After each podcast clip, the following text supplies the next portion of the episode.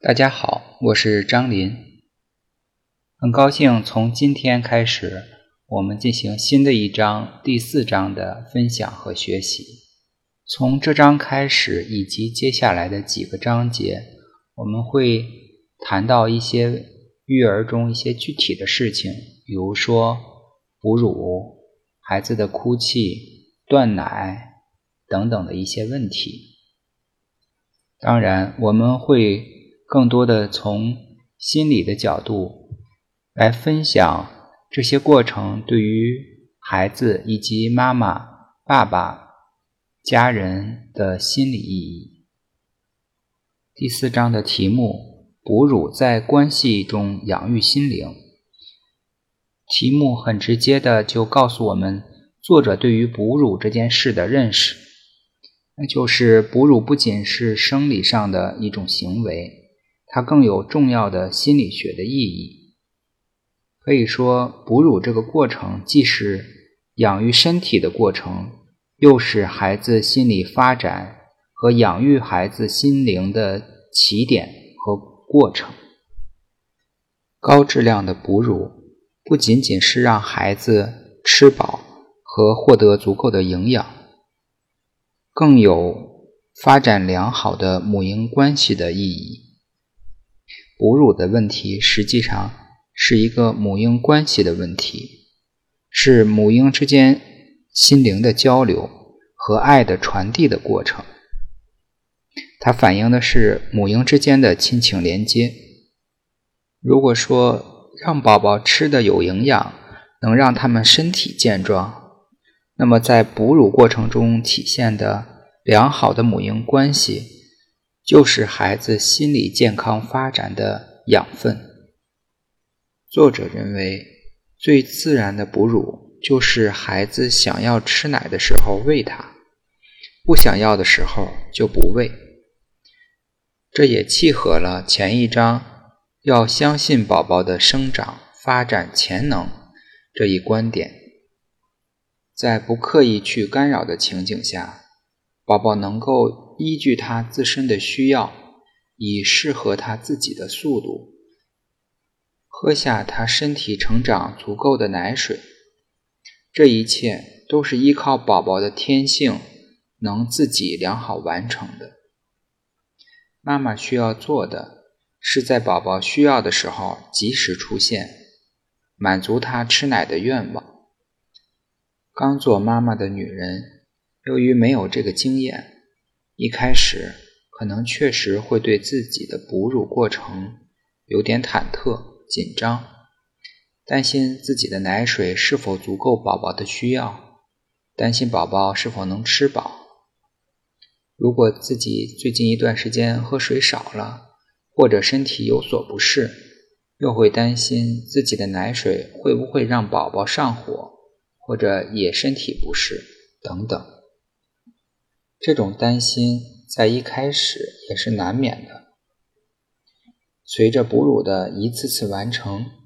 看着宝宝能在吃饱后轻轻地吐出乳头，头一歪就睡着了，或者有时候含着乳头心满意足的就睡着了，妈妈们也会对自己的乳汁、对自己的能力越来越有自信。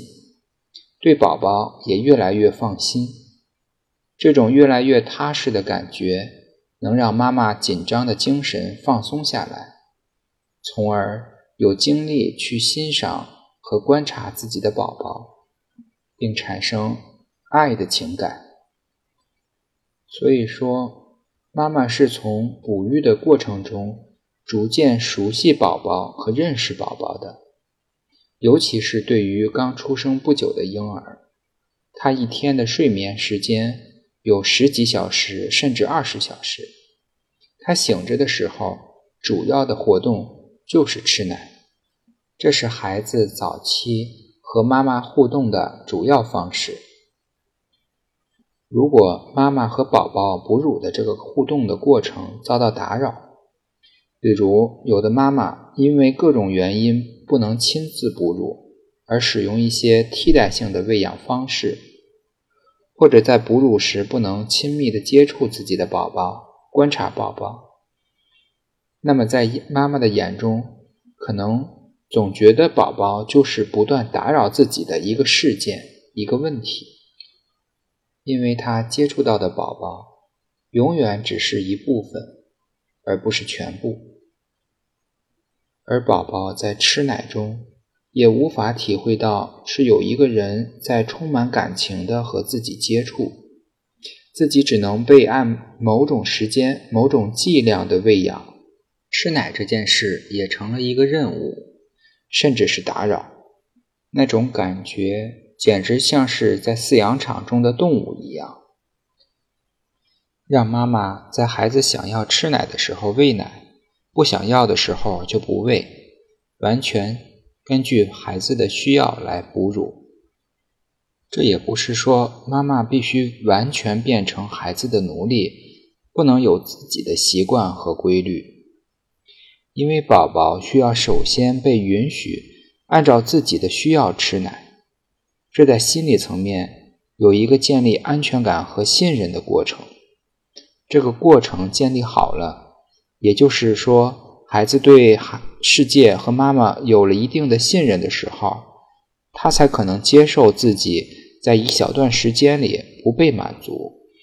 接受妈妈循序渐进的调整喂奶的时间。有一些育儿观点认为，必须从一开始培养宝宝按时按量吃饭的习惯，否则长大后更加随心所欲。难以管理，这种观点就是从养育者方便的角度出发，忽略了孩子的天性和生长发育规律。按照作者的观点，就是妈妈能全神贯注于对自己宝宝的实际照料，顺其自然的喂养宝宝，给予他实际所需要的，不去过分依赖别人的建议。和忠告，不用拘泥于条条框框和所谓前人的总结的经验，相信自己对宝宝的观察和感受，那就是最好的喂养了。用我的话说，就是把哺乳这件事儿当成是艺术，而不是技术。没有什么统一的标准，没有所谓正确的事，感觉对了，那就是对了。而且哺乳这件事儿，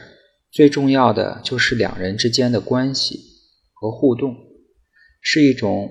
妈妈眼中有孩子，愿意了解孩子、理解孩子，并愿意从孩子的角度出发，满足他的过程。这是一个给予爱的过程。有了这种爱的付出，即便不是母乳喂养，也没有什么关系。作为爸爸和家庭的其他成员，也要帮助妈妈处理好生活的其他琐事，让妈妈能够